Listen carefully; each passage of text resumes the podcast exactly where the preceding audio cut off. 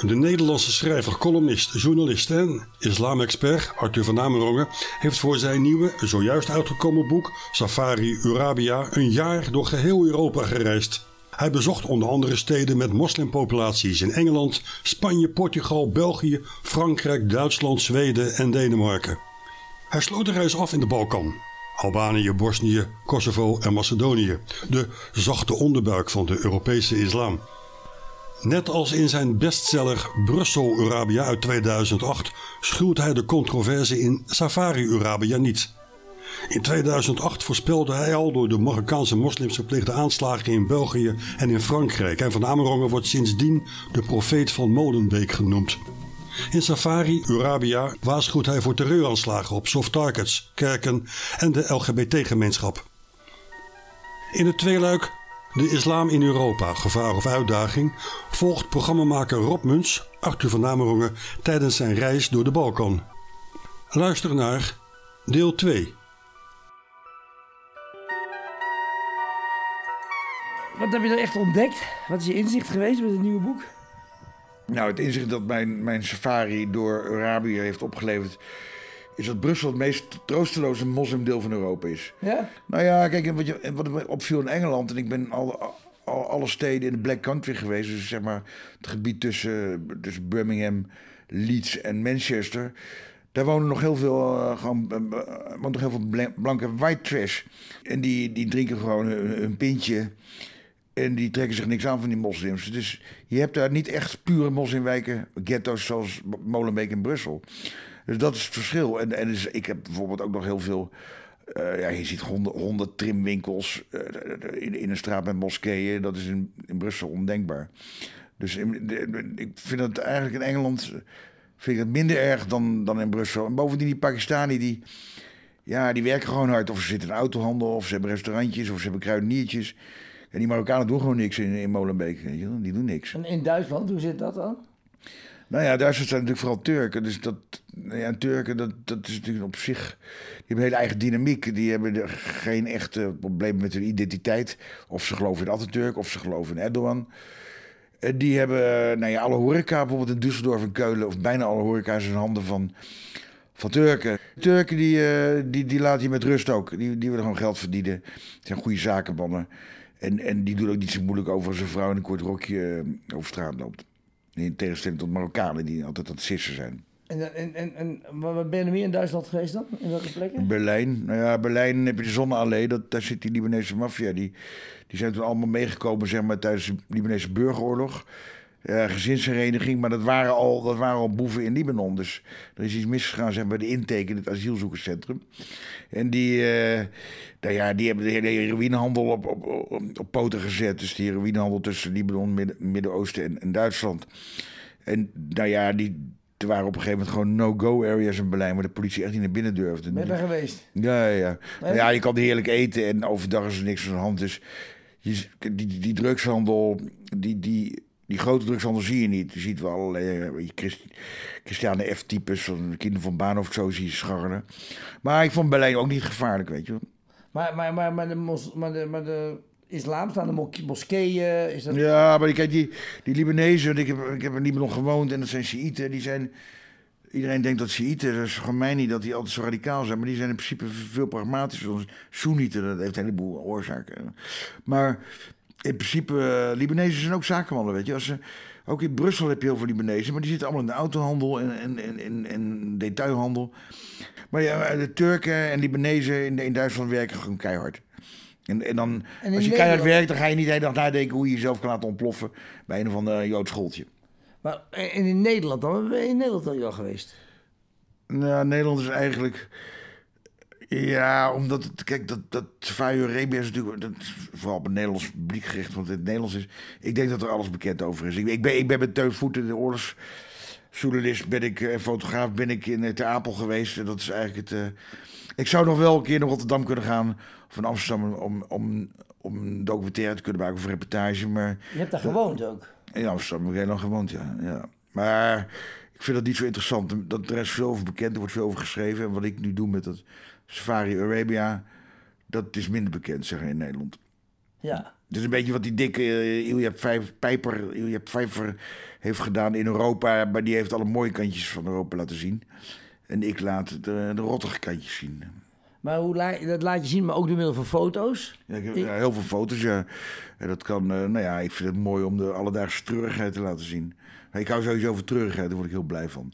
Dus als je gewoon, het kan mij niet hard genoeg regenen in zo'n, in zo'n islamitisch ghetto in Engeland. Vind ik mooi treurigheid. Ja. En, en, en heb je daar nog, wat, wat, wat heb je mensen gesproken? Want het lijkt mij dat je zo'n onderzoek gaat, dat je dan Nou, mensen spreekt. ik heb en je wil weten van hoe zit het, hè? Want Kijk, dit, dit, dit is ook een beetje een literair boek. hè. Ik ben niet zo pretentieus, maar ik vind het... Weet je, ik, als ik ergens een hekel heb, is het gewoon die, die klassieke journalistiek. De vijf, de vijf W's, wie, wat, wie, wanneer en hoe. En, en Q&A, weet je, vraag en antwoord. En, en dan en, en fact-checking. Nou, facts checken... Facts doe ik nog wat checken dan. Feiten kloppen bij wel, maar ik, ik heb geen zin om... eh, bij die Bossims, dat, dat klinkt misschien arrogant, maar ik weet toch wel wat ze gaan zeggen. Dan, dan vind ik het ook overbodig om te laten zien wat voor intelligente vragen ik stel. Ik ben een vlieg aan de wal, een dikke vlieg aan de wal. En die, en die kijkt gewoon een beetje, die observeert. En het is een beetje een beetje eh, introverte eh, beschrijvingen doe ik. Ik, bedoel, ik loop heel veel in mijn eentje. En wat er dan door me heen gaat, probeer ik eh, op te schrijven. Maar ik ga niet naar zo'n kruidenier. Hé, hey, Mohammed, hoe gaat het nou met jij? Jij goed, beste vriend. Ja, dan krijg je zo'n Cote-B-achtige toestand. Eh, eh, ja, dat is allemaal... Er zijn andere journalisten voor die dat soort ellende kunnen uitvoeren. ja. En, ehm, maar je bent ook naar plekken geweest, vooral in Spanje. Want daar, daar is toch wel behoorlijk wat gebeurd dat we eigenlijk allemaal weer vergeten zijn. Want was, daar was een hele trein uh, naar Ja, ik ben, ik ben op de plekken geweest waar, waar, eh, waar Marokkanen met name eh, zeg maar zelfmoordaanslagen hebben gepleegd. En vooral Madrid en Barcelona zijn bekend op de Ramblas. Weet je wel, die treinen zijn toen ontploft uit het station. Er waren gewoon echt heel veel doden. En in Barcelona was het de Ramblas gewoon die vent die in zo'n in vrachtwagentje gewoon mensen begon dood te rijden. Maar ben je dan niet benieuwd wat voor mensen het zijn? Waar komen ze vandaan? Wie waren hun ouders? Nou, daar zijn, daar zijn allemaal documentaires over. Als je gewoon intikt Ramblas aanslag, dan krijg je gigantische teksten, Wikipedia. En hele documentaires op Netflix staat er eentje over die daders, wat een soort Mongolen waren, die heel goed waren geïntegreerd trouwens. En die alleen bloden en dronken. En, dus, nou ja, maar weet je, ik ga niet het wiel uitvinden. Dat kan je allemaal nalezen op Wikipedia. Dan ga maar googlen op, op eh, Ramblas eh, aanslag. Dan krijg je gewoon gigantisch veel materiaal. Dus ik ga het niet allemaal opschrijven. bedoel. Je gaat het niet herschrijven. Daar heb ik te lui voor ook. Nee, en, en, en, en, en eh, in je boek komen dan de staande, dus de achtergrondverhalen over de Nou ja, wat, wat, ik, ik ben vooral geïnteresseerd van... Ik hou van schuldige plekken. Van, van, wat, weet je, van die plekken waar het gebeurd is. Weet je, hoe zien die er nu uit? Hoe, is er dan een herdenkingssteentje? Dat, dat vind ik... Ik bedoel, leef, zeg maar, leven die slachtoffers nog in de herinnering van de mensen die daar in de buurt wonen? Dat, ik heb natuurlijk lang in Israël gewoond. Ik heb er zoveel aanslagen meegemaakt. En ook dat ik er gewoon echt minuten daarna... Vooral met Connie Mus, mijn grote vriend, God hebben ze ziel dat we daar gewoon altijd als eerste bij waren. We woonden ook bij het centrum. Nou ja, gewoon dat je gewoon zeg maar de gevolgen ziet van een zelfmoordaanslag op een bus. Dat is vreselijk. Wat zie je dan? Nou ja, gewoon om afgereten lichaamsdelen. Van alles. Wat, wat, wat, wat heeft dat, dat doet dat? Nou ja, gewoon meer drinken s'avonds. Ja. Nou, iedereen, die, iedere oorlogsverslaggever, die, die, die drinkt in principe. Je hebt afschuwelijke dingen meegemaakt. In, in naam van geloof. hè? Nou ja, in Israël, ja, ik woon in het centrum van Jeruzalem. Dus ik heb daar toen, eh, toen echt wel die grote aanslagen meegemaakt. Maar mij op de hoek zelfs. De bussen, bussen die werden Maar jij- opgeblazen door Mohammedanen. Jij zei tegen mij dat je het meest bange bent geweest hier of daar in Kosovo. Nee, in Mostar. Een Mostar. Oh ja, Ja, dus, ja, Sarajevo, maar in Mostar, in Mostar was er net weer oorlog uitgebroken tussen de, de Serviërs en de Kroaten. Het, het Knien, dat is zo'n eh, soort hoogvlakte. En toen, we- ik zat in Mostar en, en ineens begon, eh, begonnen de, de, S- de Serviërs, geloof ik, die begonnen de Kroaten te beschieten. Alles schoot op elkaar in ieder geval. Dus er waren, nou ja, dan... dan, dan, wat liep je, op straat op dat moment. ik liep op straat, ja, en dan, nee, dan hoor je gewoon die dingen fluiten. Dan heb je nog een paar seconden. Als je hoort fluiten is goed. Als je niet hoort fluiten ben je in principe dood. En dan, ja, ik, ik dook op een gegeven moment zelfs onder een rozenstruik. Totale paniek. Ik ben ook, ik ben ook permanent dronken geweest daar, van de brandy. Ja? Ja? Ja, ja, dat is gewoon heel eng. En ik was in Sarajevo, was het, toen was het, die stad net, er waren de Servische stellingen, die waren net eh, weggebombardeerd door de, de NATO. En toen, eh, NAVO, en toen, toen ben ik nog wel, daaromheen zaten nog allerlei pockets of resistance van de Serviërs. Dus ik ben daar met Koen van Zwol van het NRC, hebben we daar s'nachts rondgereden. Dat was doodseng. Waarom deed je dat dan? Omdat je journalist... eh, Ja, nou ja, omdat ze wilden bij de Groene Amsterdammer, was een van mijn opdrachtgevers, die wilde wel een verhaal hoe het was in Sarajevo na die, die jaren dat het die stad belegerd werd. Dus ik, eh, omdat ik gewoon gespecialiseerd ben in moslims. Niet zozeer in oorlog. ja, Oorlog is niet echt mijn ding. maar doodsbang. Ja, dat is niet, dat is niet leuk. Ik ben, in Afghanistan was ik ook vrij bang. Want dat- Wat was ja, daar gebeurd? Nou ja, toen, toen, toen zeg maar de, de Taliban werden verdreven door de Noordelijke Alliantie samen met de Amerikanen. Ik was een van de eerste daar met, met, met BBC, CNN en de hele reuter met teut. En dan zie je die B-52's, die, die, die, die, die vliegen daar als grote zilveren vogels in het zwerk. En die, die droppen af en toe enorme bommen. En dan moet je maar hopen dat er geen af, afzwaaiers zijn. Weet je, dat, zijn geen precisiebombardementen. Kijk, zoals in, in, in het Rashid Hotel Bagdad, waar ik zat met Connie Mus. Ja, daar eh, stonden we op het dak met, eh, met kerstmis. En dan zie je overal zie je gewoon die bommen neerkomen om lichtflitsen s'nachts. Ja, je bent, natuurlijk is iedereen dronken, kerstmis.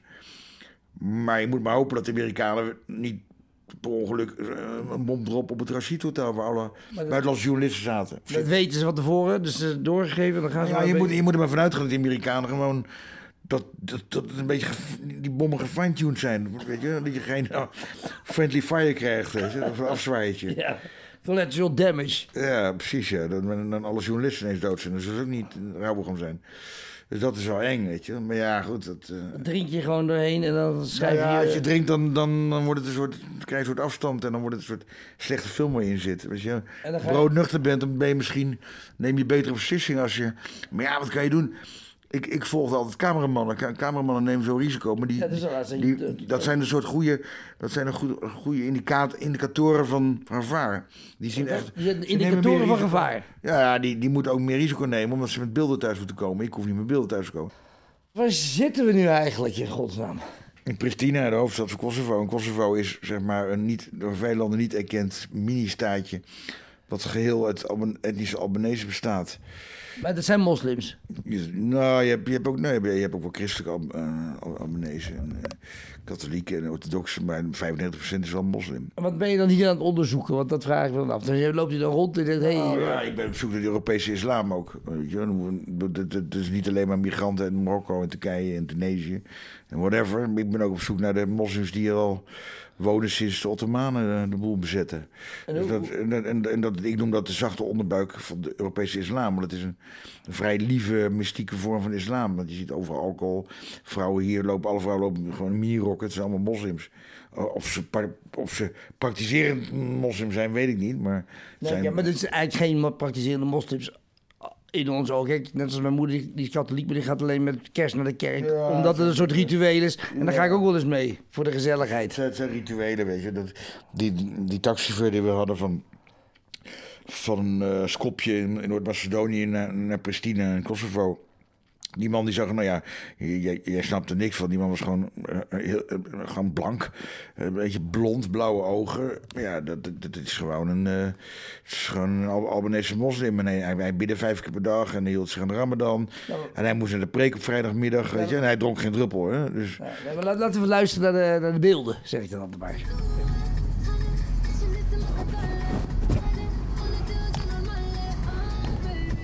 We zitten nu in de taxi naar Pristina. En allemaal muziek.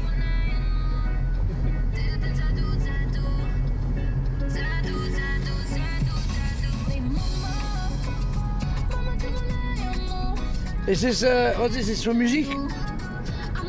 Islam? Nein, mach keinen Scherz. Islam hat keine Musik. Had keine muziek. Hè?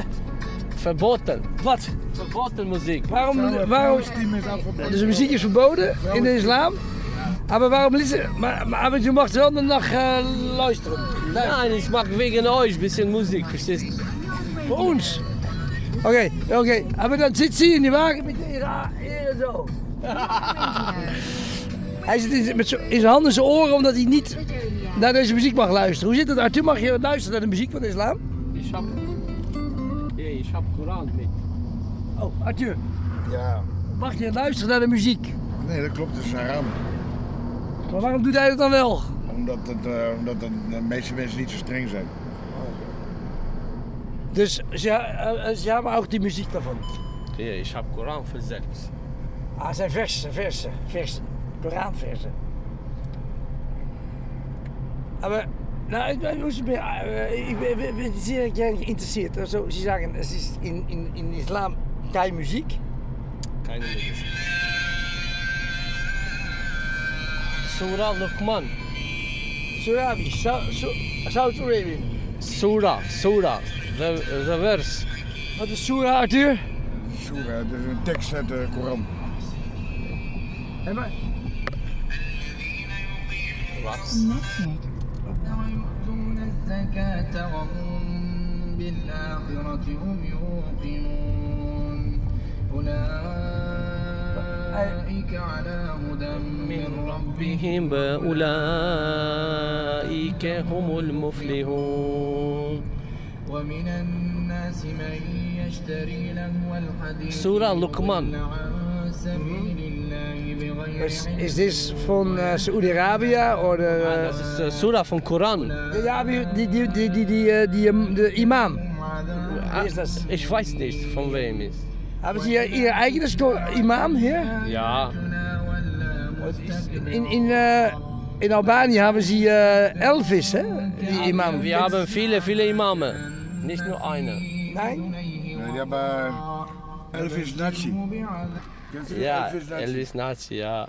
Kennen? Tirana. Ja, kenn ich. Eh, die, eh, ehm, Arthur, jij zegt dat heel veel moskeeën hier betaald worden door, eh, door, door, door, door eh, Weet ik niet, aber hier gibt viele Moscheen, die sind bezahlt durch Katar oder Saudi oder wenig. Oder Türkei. Nein, die sind von hier bezahlt. Ja, ja, es gibt keinen so wie in anderen Ländern.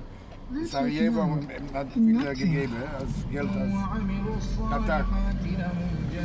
Oké, dus hij zegt dat hier geen moskeeën worden gefinancierd door Turkije of Iman, Iman of whatever. Als een buscontrole. Hey. Nee, geht. Maar beter als daar. Ja, ja.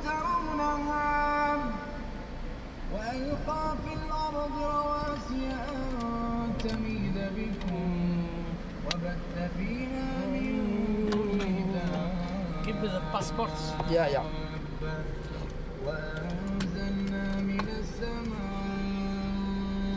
We staan hier bij de grens. Maar welk land is dit nu waar we, heen gaan? Yes. We gaan nu naar Kosovo. Maar ik dacht Pristina het land heette. Pristina. Stad, de hoofdstad. Wat is Pristina? Pristina is de hoofdstad. Van Kosovo. Maar Kosovo is ook heel gevaarlijk, zei je tegen mij. Ja, voor jou zeker. Want, Kosovo, dat, wat zijn dat dan weer voor luid? zijn ook moslims. Is allemaal 95% 95% Albaniërs. But, but the Albanians who live in Kosovo, are they different from here? Nein, we are all same. Same. Same, yes. But it's not a big culture shock for me then when I go there. No. Arthur? Geen cultuurshock als ik daarheen ga. Nee, helemaal niet zo modern. Wat zegt, ik kan wel even zeggen wat die kerel zegt in die, in die, in die vers. Ja, dat is.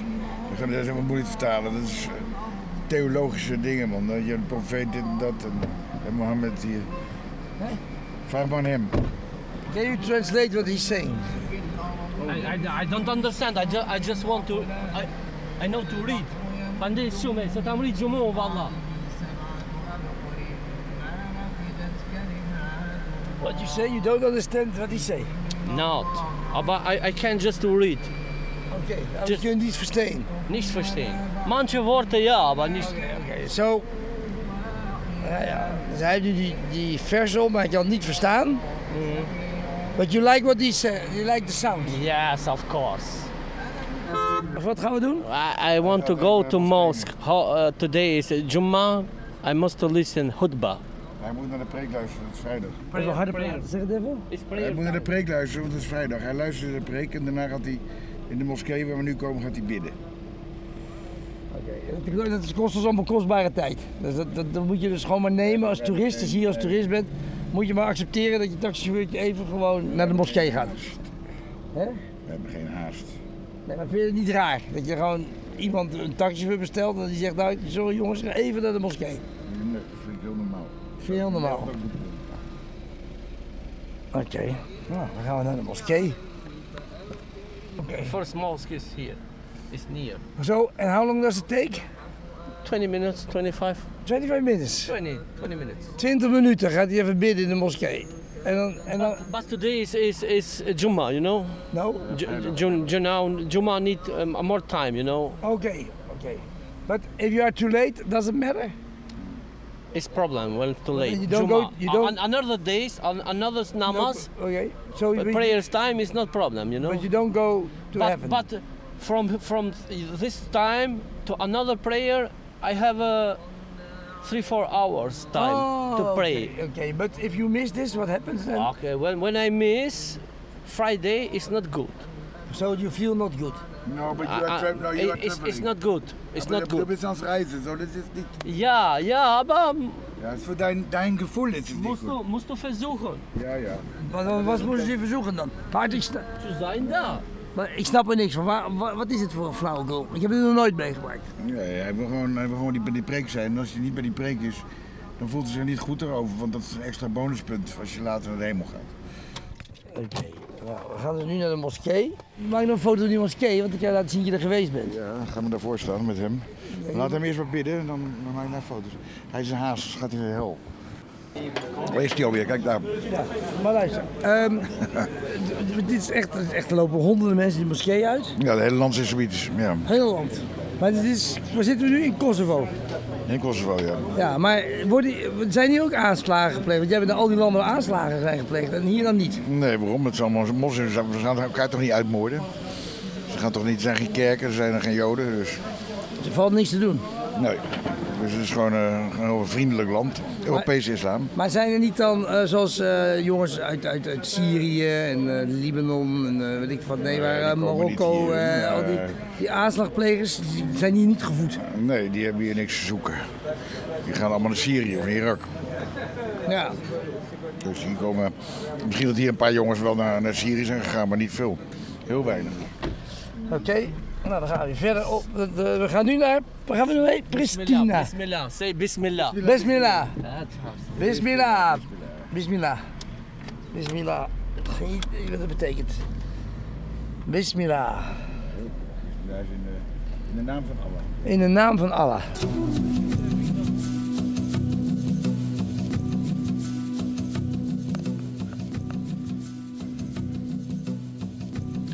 Berlijn. Berlijn, dat is toch een mooie stad. Er is toch, dat, dat, dat, dat is is weinig aan de hand, denk ik zo. Want die Duitsers die, eh, die laten ze niet zomaar eh ringeloren. Nou, ik zal...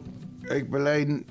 Wij kennen Berlijn natuurlijk vooral door David Bowie. Nou ja, kijk, ik, moet, ik schrijf ook altijd een beetje, zeg maar, over andere dingen in de islam als ik in zo'n stad ben.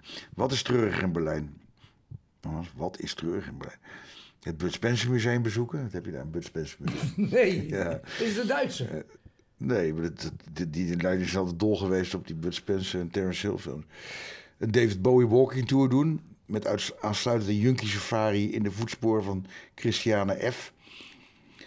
Of, of terwijl je al een doodswens hebt, vijf keer achter elkaar Berlin van Lou Reed beluisteren in een slaapzaal op de bovenste verdieping van een goor hostel. Of je laten leegslobberen door een stokoude seropositieve travestiet met mondherpers in Berghain.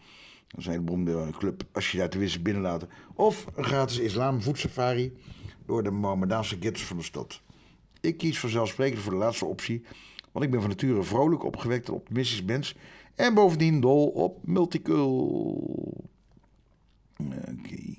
Wat ik in Engeland zag en ook in Frankrijk en hier ook weer in Duitsland en in Spanje, dat er gewoon altijd alcohol wordt verkocht als er moslims wonen. Dus op de een of andere manier... voor jou is dat een soort, soort, soort eikpunt. Ja, want die Belgen, dat zijn, ja, dat zijn sowieso, die Belgen zijn kruiperig. Dus die gaan gewoon op de knietjes als een moslim iets, iets zegt. Dan, eh, aan mij bedankt hè, dat je dat, eh, ik ben een vriendelijke moslim. Dan gaan we toch geen alcohol meer verkopen. Hè? Zo. Ja, je kent dat wel met die slijmballen. Je kan het goed nadoen. Ja, je- ga erbij wonen, dan komt je oor uit. Nee, maar dat is een beetje het punt met die eh, Belgen staan alles maar toe. Die vinden, die zijn bang om als voor racisten te worden uitgemaakt.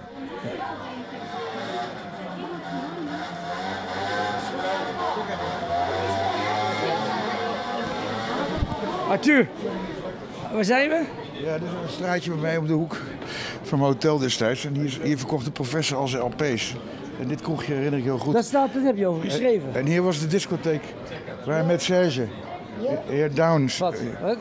Er was hier een kelderdiscotheek. Er waren allemaal soldaten die aan het dansen. En ze- het was een bar, een discotheek, eh, een kelder.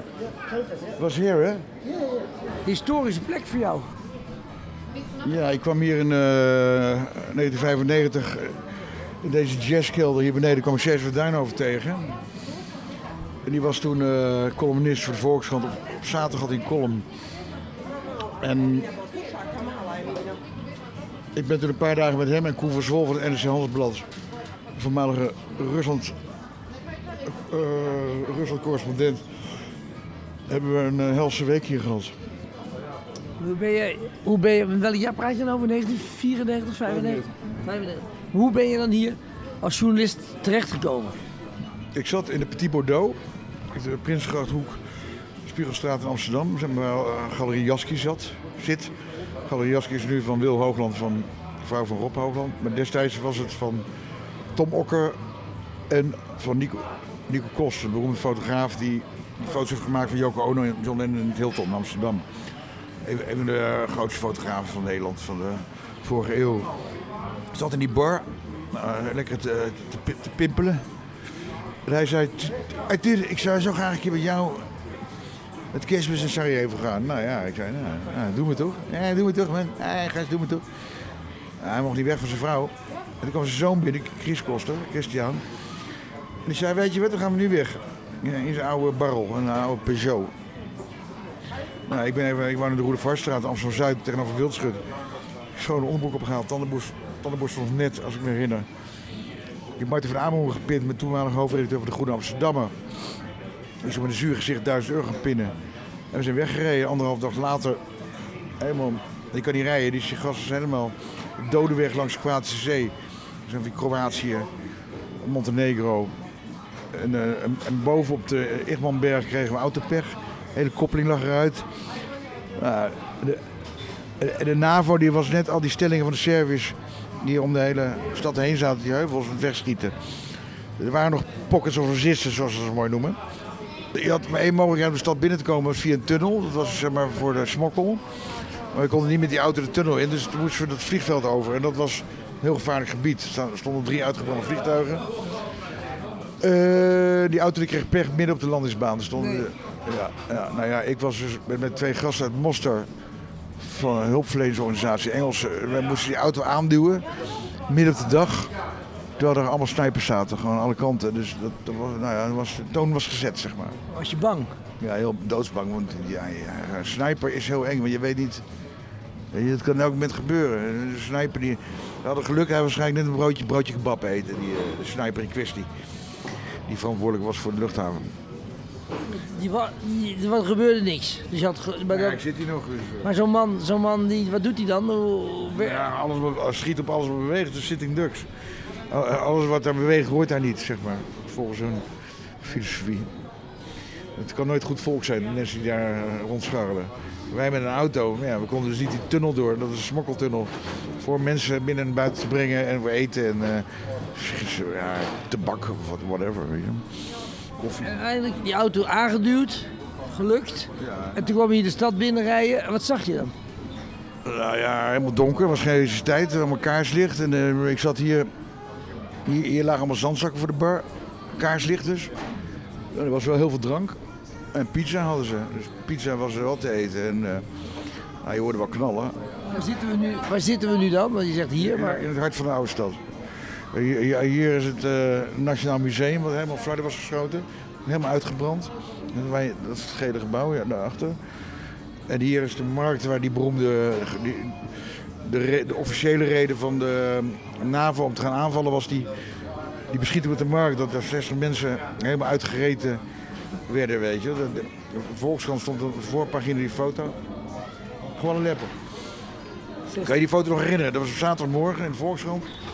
Nou, je hebt zo'n markt, die allemaal scharrelaars en eh, een bloemkooltje, wat, wat ze nog hadden.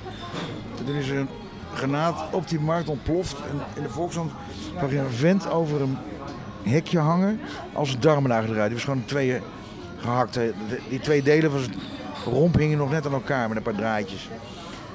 En, dat was het moment dat de hele wereld zei, we moeten die, die bosjes nu gaan redden. En dat was eh, Clinton en, eh, en de VN. Die zijn toen gaan beschieten. Maar dit was dus net... Ik kwam net in die hel terecht, zeg maar. En hoe weet je dat je veilig bent? Dat weet je nooit.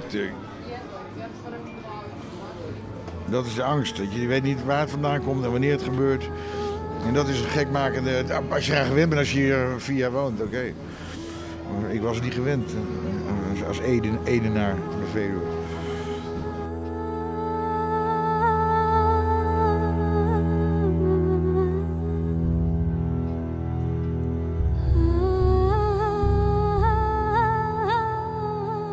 Je is hard lopen, man. We, zijn, we gaan nu een berg op. Is het eh, de Tempelberg? Of een berg is dit? Ik weet niet. Hoe heet de tempel? Berg? Het is gewoon een berg. Het is een berg. Ik weet niet hoe die heet. Maar we, gaan, we zijn op weg naar een Joodse begraafplaats. Ja, er zit een heel verhaal, een verhaal vast. Dat ga ik zo voorlezen. Ik heb het er nog niet in verdiept. Waarom moet je altijd lopen in steden? Wat is de reden daarvan? Omdat ik dan heel veel zie en foto's kan maken. Als je loopt zie je veel. Maar je loopt heel veel, hè? 20 kilometer per dag minimaal. Maar dat is puur voor je verhalen te maken. Ja, Dus je bent echt een reisjournalist. Hoe noem je zo iemand? een wandeljournalist. Een wandeljournalist. Dan kom ik veel tegen en dan maak ik fotootjes. En als ik in mijn hotel blijf zitten, dan moet ik dingen gaan verzinnen. En nu is alles echt waar. Het is allemaal waar gebeurd, hè? Je bent niet bang om een hartaanval te krijgen dan? Nee. Zit niet in familie. Het is genetisch, genetisch is een mazzel. Genetische mazzel. Kijk, we zijn er bijna. Dan tering het weg. Ja, wacht even. Even kijken, mooi. Ja, maar nieuw boven de maffia. Nieuwbouw van de maffia. Ga even kijken hoe ver het is. Van mij zitten we weer de verkeerde weg. Van mij moeten we linksaf. Ja, volgens Google Maps, Street Maps, maar die doet het niet. Nee, twee, minuten. Oh, twee minuten. ja. Ah.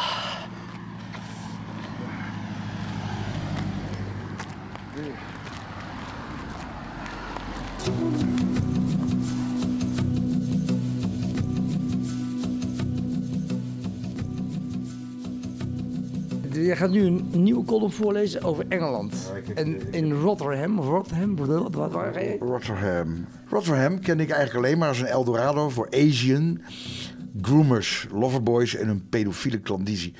Nou ja, Asian, dat, is, dat weet je misschien in Engeland, noemen ze eh, moslims uit Pakistan altijd Asian. Wat ik een grote belediging vind voor Koreanen, Japanners, eh, in, Indi- Indonesiërs en Indiërs. Asian is zeg maar eh, een eufemisme voor Paki. Paki mag je niet meer zeggen trouwens. Waarom niet dan? Nou, dan worden ze heel erg boos, Pakistani. wat, is, wat is een afkorting van Pakistani? Ja, maar ja, dan, ja, is Engeland, hè, mafkees. Maar goed, het is dus, Rotterdam is eigenlijk het symbool geworden voor die loverboys en die groomers. Dus die, die meisjes, zeg maar, van 14. Hoeveel Eh, mensen wonen daar? Hoeveel mensen wonen daar? Ja, het is een klein kutgat. Het is gewoon een heel landelijk stedje. Ik, weet, ik heb ze niet allemaal uh, geteld. Maar goed, eh, ik, ik, nou ja, ik volgde dat nieuws over die grooming gangs dus destijds via het uiterst betrouwbare... En voor de uiterst betrouwbare dagblad eh, de Daily Mail. Dat is echt een hele goede krant. En, en, en een vrouw hoe de gigantische doofpot beklijfde. Een, een mantel der liefde, waaraan, de magere mannetjes Klos, Bonenkamp, Sjoerdsma en Paternotte... dat zijn de magere mannetjes van, van Kaag, dus zeg maar de spindokters... een puntje kunnen zuigen. Excuses voor dit foeilelijke plastische stelbloempje... maar de lezer krijgt zowel een beeld van de slurpende kaagrimmers... Maar goed, de politie durfde niks te doen in Rotherham... omdat ze dan als racistisch zouden worden afgeserveerd. En Labour, al een eeuwigheid oppermachtig in Rotherham... wilde het Aziatische stemvee niet kwetsen. Wat volgde, wat volgde was een van de grootste clusterfucks uit de Engelse geschiedenis. Duizenden meisjes werden jarenlang systematisch verkracht, misbruikt en mishandeld... door de grooming gangs in the most shameful town in Britain... Al, dus het onverdachte persbureau Reuters. The most shameful town in Britain. Asian, heb je weer, taxichauffeurs lokten kinderen uit verzorgingshuizen en scholen en organiseerden betaalde groepsverkrachtingen. Andere kinderen werden gedwongen naar die verkrachtingen te kijken. Loslippige meisjes werden overgoten met benzine. En de pooiers dreigden ze in brand te steken en hun moeders en jongere zussen te verkrachten en naar andere steden te deporteren. Er waren zwangerschappen, 1 op 12-jarige leeftijd, miskramen, abortussen en baby's werden door de groemers weggehaald bij de kindmoeders. Maar wat heeft dat met de islam te maken? Leg mij eens uit. Ja, dat alle daders moslim waren. dat lijkt me wel eh 1 1 is 2. En, en het punt bij die, bij die... Ze zullen er nooit bij hun eigen dochters doen, zeg maar. Ze pakken alleen maar blanke, omdat, blanke meisjes, omdat dat natuurlijk kavi's zijn, ongelovigen. Dus dat is altijd het smoesje wat ze ook geven. En ik, ik zag vandaag weer toevallig in de krant dat... Je hebt dus gewoon twintig... 20 steden waar het gebeurt in Nederland. Allemaal doofpot hè, door Labour. Want Ja. Het zijn altijd, ja, het zijn altijd arbeiderssteden, weet je. Dus met ar- arme blanke meisjes. En in arbeiderssteden wonen ook veel paakjes. Want die zijn ooit als, zeg maar, als goedkope arbeidskrachten naar Engeland gehaald. En, en, en vandaag zei die man ook weer... Nou ja, die is gewoon tot 20 jaar veroordeeld. Gods, weer zo'n hele dikke, vieze man in zo'n soepjurk. En die zei, ja, het is schuld voor Europa... want die meisjes lopen gewoon in korte rokjes rond... terwijl die man al 20 jaar in Engeland woont. Dus hij zei, daarom mocht hij dat gewoon doen. Dat pooier spelen, omdat die meisjes erom vroegen. Dat is typisch zeg maar, de islamitische moraal van, van heel veel gastarbeiders in, in Engeland en ook in Nederland.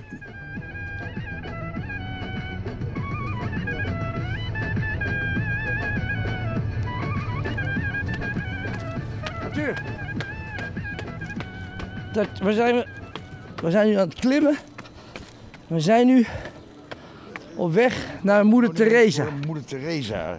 Maar Je wat- weet dan dat versompelde besje dat in Calcutta zat volgens mij. Maar die is hier geboren. Wat, wat heeft zij dan voor de moslimgemeenschap eh, betekend? Nou, niet zo heel veel, want ze is natuurlijk geen mooi. Dat ze een moslim was, of niet? Ja, we zijn hier toch de moslims? Ja, dan zitten we heel... Maar Jezus, man, dit is... Dit, dit, dit- dit- dat ding heet Safari Arabia. Ja. Deze de, tweedelige podcast.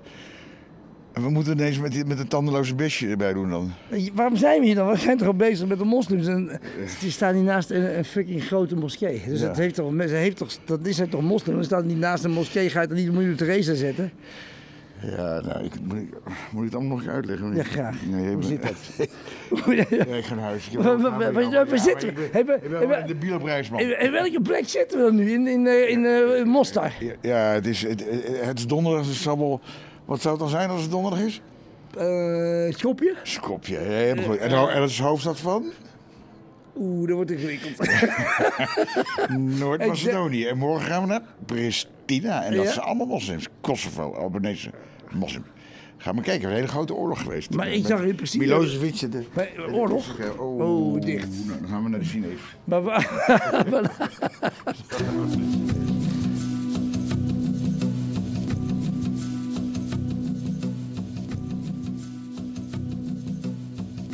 Jij bent ook in Frankrijk geweest. Maar Frankrijk is natuurlijk echt wel wat aan de hand geweest. Daar, daar is gewoon heel het theater uitgemoord van die band. Ja, maar dat waren, dat, dat- op zich heb ik Parijs overgeslagen.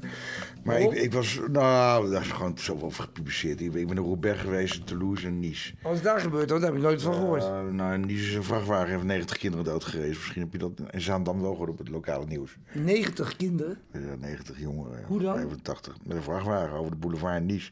Tijdens, Oh. de, tijdens de 14 juillet, tijdens de 14 juli. Ah.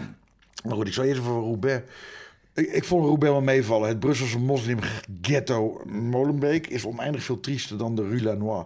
Dat is de islamitische straat in Roubaix. Want in Molenbeek is nergens alcohol meer te krijgen, behalve in de, in de Wouterkroeg tegenover het politiebureau. En bij de paar Pakistaanse avondwinkels die drank verkochten, werden de ruiten ingekinkeld. Waarna die arme drommel stopte met de verkoop van haramiteiten, dus haram, harametroep. Nou, in, in de Rue Lanois, dus die, die straat in, in eh, Roubaix waar veel over te doen is, omdat die helemaal onder de sharia-politie zou staan, onder het bewind van de sharia-politie. Is dat zo? Nee, want het wemelt, wemelt daar van de white trash barretjes waar roomblank of vaal en geel is beter van toepassen. Die Fransen zijn helemaal doorrookt. Van die gele, gelige arbeiders op paardengokken, weet je wel, van die gokkantoortjes daar. En ondanks het rookverbod stinkt het in die tenten nog steeds naar de gitanen en de Gaulois. En die muren die druipen gewoon van de nicotine nog steeds. Weet je, nou, tijdens, terwijl er heel lang een rookverbod is. In zo'n tent, en die zo'n typisch Franse vieze kroeg... Er staat altijd een uitgewoond hoestend en rochelend vrouwtje achter de bar met geverfd haar.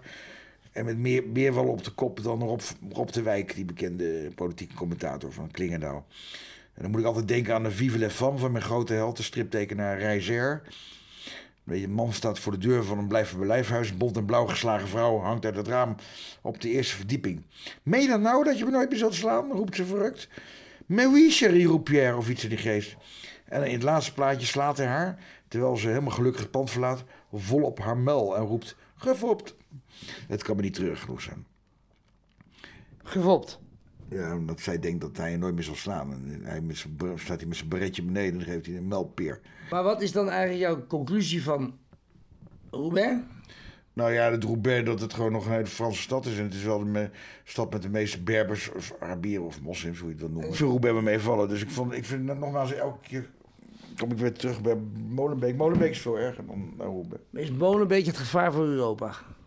Nou, niet het gevaar, maar het is wel zeg maar, de toekomst van Europa. Als het zo doorzet, die islamisering, dan krijg je al- ook op andere plekken Molenbeek. Dus zonder blanken, christenen en zonder alcoholisten. En, en, en, en zonder winkels met varkensvlees en zonder honden trimsels. Maar hoe erg is het? Als je iets wil weten over de islamisering van België, moet je Wim van Rooij bellen. Dat is een van de belangrijkste eh, onafhankelijke denkers van België. Zijn zoon Sam van Rooij zit in het parlement voor het Vlaams Belang. Een goede vriend van mij. Vlaams Blok. Nee, het heette vroeger Vlaams Blok, het heette Vlaams Belang. Oké, maar daar zit- hij voor, ja. Maar als je hem belt, dan zal hij precies dat in het puntje, hij komt ook in mijn boek, in de puntjes uitleggen of het wat meevalt met die eh, islamisering. Maar ik, ik, hij is pessimistischer dan ik. Ik, ik. Kijk, er zijn 60 miljoen moslims in de Europese Unie. Dus ik denk dat het zo vaart niet loopt. Maar hij heeft er andere ideeën over. Dus eh, Ik ga, ik ga hem even bellen. Wim van Rooij nam niet op. Dus we bellen even met de voornaamste wetenschapper op het gebied van de islam in Nederland. En Eerste Kamerlid voor, eh, voor de Forum van Democratie, Paul Cliteur. En we gaan hem even vragen: Islam in Europa, gevaar of uitdaging? En is Molenbeek de toekomst van Europa? Ik ga hem even bellen. Ik bel je even eh, met de volgende vraag. Ehm, De islam in Europa, is dat nu een gevaar of juist een uitdaging? Nou ja, het een sluit, eh, sluit het ander natuurlijk niet uit. Het is, in ieder geval een, eh, uitdaging. En eh, ik zou zeggen een gevaarlijke uitdaging. Ehm, eh, ja, eigenlijk vanaf eh, 2004, de moord op Theo van Gogh, eh, wordt die vraag gesteld, denk ik, in Nederland. En, en ik ben daar zelf ja, eigenlijk jarenlang mee bezig geweest met, met, met, met daarover na te denken, boeken over te schrijven. Ik heb in 2010 een boek geschreven over het monotheïstisch dilemma. Dat is de, ja, dat is eigenlijk het dilemma waarmee de, de, de, de zeer fanatiek gelovige wordt geconfronteerd als je moet kiezen tussen Gods geboden of, of, of alledaagse ethiek. En daar hebben we ja, sinds 2004, sinds die moord op van Gogh, hebben we daar alleen maar eh, ja, meer manifestaties van, eh, van, van, van gezien. Hoe, hoe zwaar die uitdaging is. Hè? Je hebt, dan krijg je dus 2004 eh, van Gogh, dan heb je 2005 de, de Deense cartoons, dan heb je 2015 eh, het vermoorden van de hele redactie van Charlie Hebdo. Dan krijg je daarna Sa- Samuel Paty die onthoofd wordt in Parijs. Ik bedoel, er zijn heel wat nou ja, wel wat zorgelijke, zorgelijke Ja. manifestaties van in ieder geval die jihadistische islam. Ja, en ehm, men- eh, nu, je noemt Theo van Gogh, hè, maar ik heb eh, Theo vlak voor zijn eh, moord, dat hij vermoord is, had ik hem ge- geïnterviewd. En toen in dat gesprek noemde hij jou en toen zei hij, Oh, Paul Cliteur heeft zich teruggetrokken uit het debat. Dat was vlak voor zijn dood. Ja. Ehm, hij zei, en ik weet niet waarom hij dat gedaan heeft. Ehm, kan, kan jij, dat bedenkt mij nu eigenlijk, we- wat was de reden dat je je toen terugtrok uit het debat? Nou, de, de, de, de, de- de- 2002 was Pim Fortuyn vermoord. Hè? En 2004 is Theo van Gogh vermoord. Ik had eh zo'n ongeveer een half jaar voordat ik... eh, eh, ja, niet terugtrok uit- het debat, maar in ieder geval wel van de televisie afging met die televisiecolumns, had ik wel een uitermate ongemakkelijk gevoel over de, ja, wat ik vond dat het een dreigende sfeer was. Je, je leeft in een wereld met, eh eh, met Volkert van de Geest aan de ene kant. Die kenden, kenden we toen wel, zal ik maar zeggen. Die had zich al gemanifesteerd. En later ble- bleek er daar ook nog een, een, een, Mohammed uh, Bouyeri ook nog rond te lopen. Hè. Die, maakten we later kennis mee. En dat, dat laatste wist ik natuurlijk niet helemaal hoe dat zou gaan aflopen. Maar eh, ik vond dat allemaal wel heel dreigend. Het was ook de tijd dus dat, dat eh, Geert Wilders onder bewaking kwam. Dat Ayaan Hirsi waar, waar ik toen veel mee omging, in een beveiligingsregime terecht kwam. Ja. Ja, ik denk, ja, dat is toch niet... eh, Ik heb het er overigens ook met Theo over gehad. Ik heb toen ook tegen Theo gezegd, ik nou Theo, volgens mij is de wereld om ons heen een beetje veranderd. En eh, ja, dat is dan allemaal wel heel mooi. eh, liever staan sterven dan op je knieën, op je knieën verder leven. Maar ehm, ja, waarom zou je dat eigenlijk doen, hè? Helemaal als je in een de wereld om je heen eigenlijk net doet alsof het niks aan de hand is, dan, dan ben je ook een, een soort van eh Don Quixote. Ehm, Ja, en Theo was ja. dat dus. En dat is, je weet hoe het is afgelopen. Ja. Ja, dus, dus het is niet zo dat ik nou zo ja, bang was of zo. Maar het was eigenlijk meer een rationele, een rationele beslissing. Dat ik denk, ja, dat kan je- je- ja, het is eigenlijk veel te gevaarlijk eh, op, die, eh, eh, op die televisie maar te babbelen. Althans, wel als je de dingen zei die Theo van Gogh zei en die ik min of meer iets, iets andere bewoordingen zeg. Of die, of die, of die Arthur van Amerongen schrijft. Of weet je wel, als je een enigszins kritische kijk hebt op die jihadistische islam, ja, dan is dat niet zonder, dan is dat niet zonder risico's.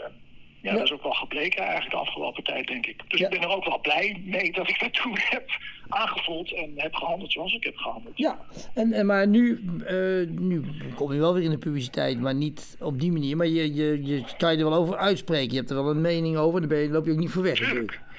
Want- Nee, natuurlijk nee. En ik, en ik schrijf er ook over. Ik, ik, ik, eh, ik worstel er mee in de zin van, van intellectueel worstelen. Ik denk van ja, hoe moet dat nou met, met, eh, met de toekomst van Europa? Hoe moeten we daarmee omgaan? Hoe krijgen we ooit...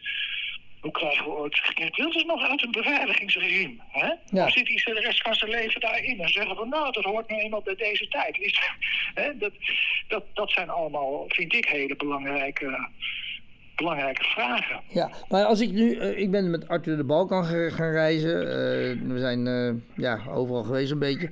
Maar daar ja, is het eigenlijk, althans niet dat wij weten, is het daar echt iets aan de hand. Of dat er, dat, dat er dingen is een vrij lichte islam. Alhoewel we ook Ja. zien dat ehm Saoedi-Arabië daar moskeeën financiert en zo. Zeker na die, na Ja. die, na die oorlogen.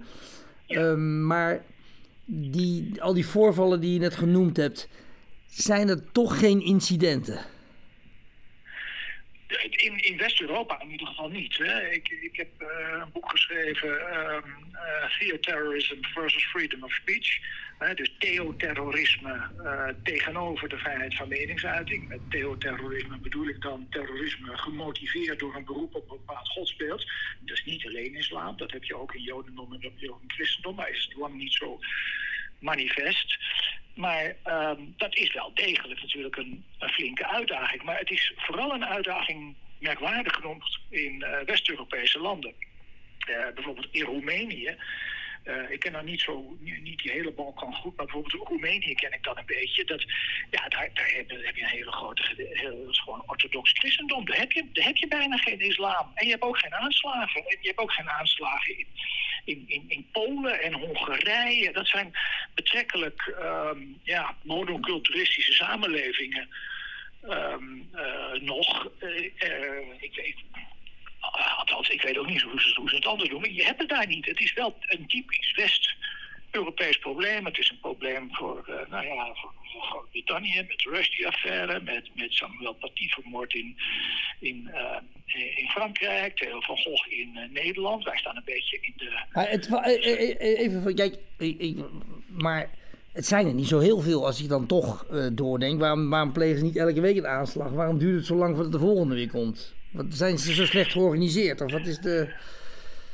Nou ja, kijk, kwantitatief, dus als je puur gaat kijken naar de hoeveelheid aanslagen en de, en de hoeveelheid mensen die sterven als gevolg van die aanslagen, is ehm, vet eten natuurlijk een veel groter probleem dan terroristische aanslagen. En dan is eh, verkeersslachtoffers ook een veel groter probleem dan terroristische aanslagen. Dus dat is allemaal waar. Hè? Dus kwantitatief betekent het niet veel. Maar de impact die het op de samenleving heeft, is gigantisch. Ehm, het feit dat er dus mensen eh, in auto's sterven, heeft geen enkel effect op de bereidheid van mensen om in die auto's te gaan zitten. Maar het, eh, het, het, het effect van een, de dreiging die eruit gaat naar Salman Rushdie, heeft een enorm effect op de, op de, op de, op de Britse literatuur. Hè? het, het, het effect op, van zo'n moord op Theo van Gogh heeft een enorm effect op, de, op wat mensen aan, maar wat, aan universiteiten allemaal doseren over de islam. Dat worden allemaal hele brave verhalen die allemaal de, ja, de lieve kanten van zo'n godsdienst eh, benadrukken. Omdat mensen ook natuurlijk wel voelen dat ja, als je er een wat meer kritischer licht over gaat kijken, dan is dat niet zonder risico. Dus, dus het gaat mij eigenlijk ja, eh, voornamelijk op de, de impact die de, ehm, die de geweldsdreiging heeft op de, ehm, Ja, ja, op de manier waarop mensen eh, zich gaan uiten. Ja, en, en, en is het dan zo dat. ehm, want jij bent de Eerste Kamerlid voor, voor, voor, Demo- voor, voor Demo- Forum, hè, voor Democratie. Maar Ja. is, weet jij of daar nou. Is er nou extra meer eh, ehm, politiebeveiliging of extra meer geheime diensten die er bovenop zitten? Want het is nu weer een beetje rustig natuurlijk geworden, ook door corona. Maar is, is er nog echt. Zijn er nog dreigingen? Zijn er nog cellen? Is er iets van bekend? Of is het, komt dat gewoon als een duveltje uit een duisje daar, do- als een doosje, uit een duveltje uit een doosje, in één keer weer oppoppen? Of hoe, hoe moet ik dat zien? Hoe denk jij Nou, dat er, het zijn, er, zijn, er, zijn, er zijn met enige regelmaat zijn er, eh, zijn er pogingen om Geert Wilders te vermoorden. En, met, en daar worden ook mensen gewoon eh, veroordeeld daarvoor. Ook in Nederland. En die zitten in Nederlandse gevangenissen. Ja, dus dat, dat, dat is, eh, en, en als ook de, de bewaking zou worden afgehaald van, van, van, van Geert Wilders, dan, dan is hij morgen dood. Ja. dus dat is helemaal, helemaal niet, niet zo. Eh, speculatief. Hè? Ik, eh, een, een van mijn eerste daden dus was dat eh, als politicus, dat was de premier erop bevragen. eh, tijdens de algemene beschouwingen, wat hij nou vond van het feit dat er een Pakistaanse ehm, eh, jihadist naar Nederland afreist en daar probeert Wilders te vermoorden. Ja. Nou, daar vond eigenlijk de premier niet zoveel van. Ja, nou ja, oké, dat gebeurt. Ik zei, ja, maar moet je dan niet de Pakistaanse ambassadeur even gaan ontbieden en zeggen dat wij toch dat soort lieden liever niet in Nederland hebben? En, en, hè? en nou, ja, oh, oh, dan krijg je wat ontwijkende antwoorden, zoals we het een beetje gewend zijn van de premier. Maar eh, daar, daar gebeurt dan niet zoveel. Maar Nee. Ik vind dat heel vreemd. Ik, ik, ik denk dus dat dat, dat jihadisme en de dreiging die daarvan uitgaat veel fermer aangepakt zou, zou, zou moeten worden. Want ehm, Ja. ja. als je dat niet doet, dan wordt het alleen maar groter. En, Dus, ehm, dus, dus eigenlijk, het- het is, het is een gevaar en, en, en eh, eh, dat het groter wordt. En ben jij in Molenbeek wel eens geweest? Want, want eh, daar, wat Arthur nu mij vertelt, is of dat hij dat zegt: ja, in Molenbeek is geen alcohol meer. In Molenbeek, eh, Molenbeek is, is, zijn, zijn alle Pakistani weg. Het is een soort eigen shariaatje, loopt er rond in die wijk. Ehm, En is, is Molenbeek nou de toekomst van Europa dan? Of, Nou, ik moet je heel eerlijk zeggen dat ik dat niet weet. ehm, eh, nee. Omdat ik het altijd moeilijk vind om de toekomst te voorspellen. En ik, en ik ben ook niet zoals Arthur van Hamelingen, dat is een soort van participerende observant. Hè? Dus wat, wat, wat Teun Voeten en, en, en Arthur eh, van Hamelingen doen. En, dat, dat is echt daar in die buurten. Eh, ja, je zou kunnen zeggen, eh, infiltreren, participerende observatie doen, kijken hoe dat er allemaal zit. Dat heb ik niet gedaan. Maar ik heb wel zijn boek gelezen, eh, Brussel, een geweldig leuk boek, afgezien van het feit dat ik het geweldig geschreven vind. Dat ik het een literair juweeltje vind. Ook heel interessant, omdat hij eigenlijk- de enige Nederlandse schrijver is die ons informatie hierover geeft. En die in die wereld eh, eh, is, is doorgedrongen en daarover schrijft. Hè? Dat, dat Ja. doet niemand. Hij is een soort van, nou ja, zoals eh, Gerard, Gerard Reven in de, in de vorige generatie dan, dan over het katholicisme schreef en daar allerlei interessante dingen over naar voren bracht. Zie- doet Van Amerongen dat nu over de islam. En dat is volstrekt uniek. Het is ook aan universiteiten eigenlijk helemaal niet courant om, eh, om dat te doen. En eh, dat is mijn bron van informatie, Ja. moet ik heel eerlijk zeggen. nou, dat, dat, is, dat is mooi.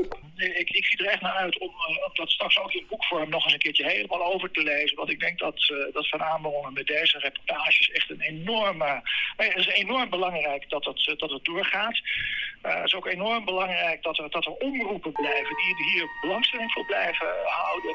Eh, dat er tijd, ook tijdschriften zijn die, die dit soort dingen willen publiceren. Enorm belangrijk. Dat is, dat is, dat is echt ook... Is misschien is, is, is de toekomst, voor de toekomst van Europa is dat misschien nog wel net zo belangrijk dan die ontwikkeling van die jihadistische islam. Dat de hele politieke correctheid wordt doorbroken en dat mensen op een realistische manier naar dit soort dingen gaan kijken.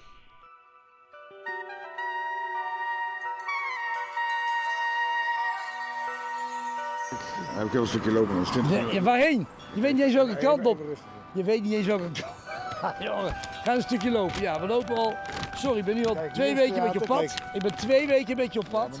En ik loop, jawel, ik loop al twee weken elke keer verkeerd. Daar ben ik er klaar mee. Hier het museum, ja. Hier. Ja, waar, waar, Theater, waar? hier. Ja, Dan gaat zo die weg. ja dan moet je weer Dan terug. Hier naar rechts. Ah, toch ook dan. Hier. Ja, dan weer naar links. Kijk, maar Nee. geef, hij geeft twee soorten aan. Hier, dan geeft hij weer een bruin, nee, nee. geeft hij weer zo'n bruin tikje aan. Hier moet je naar rechts. Zie daar. Nee, ja. Wat we dan maar doen, dan zwaar lekker weer.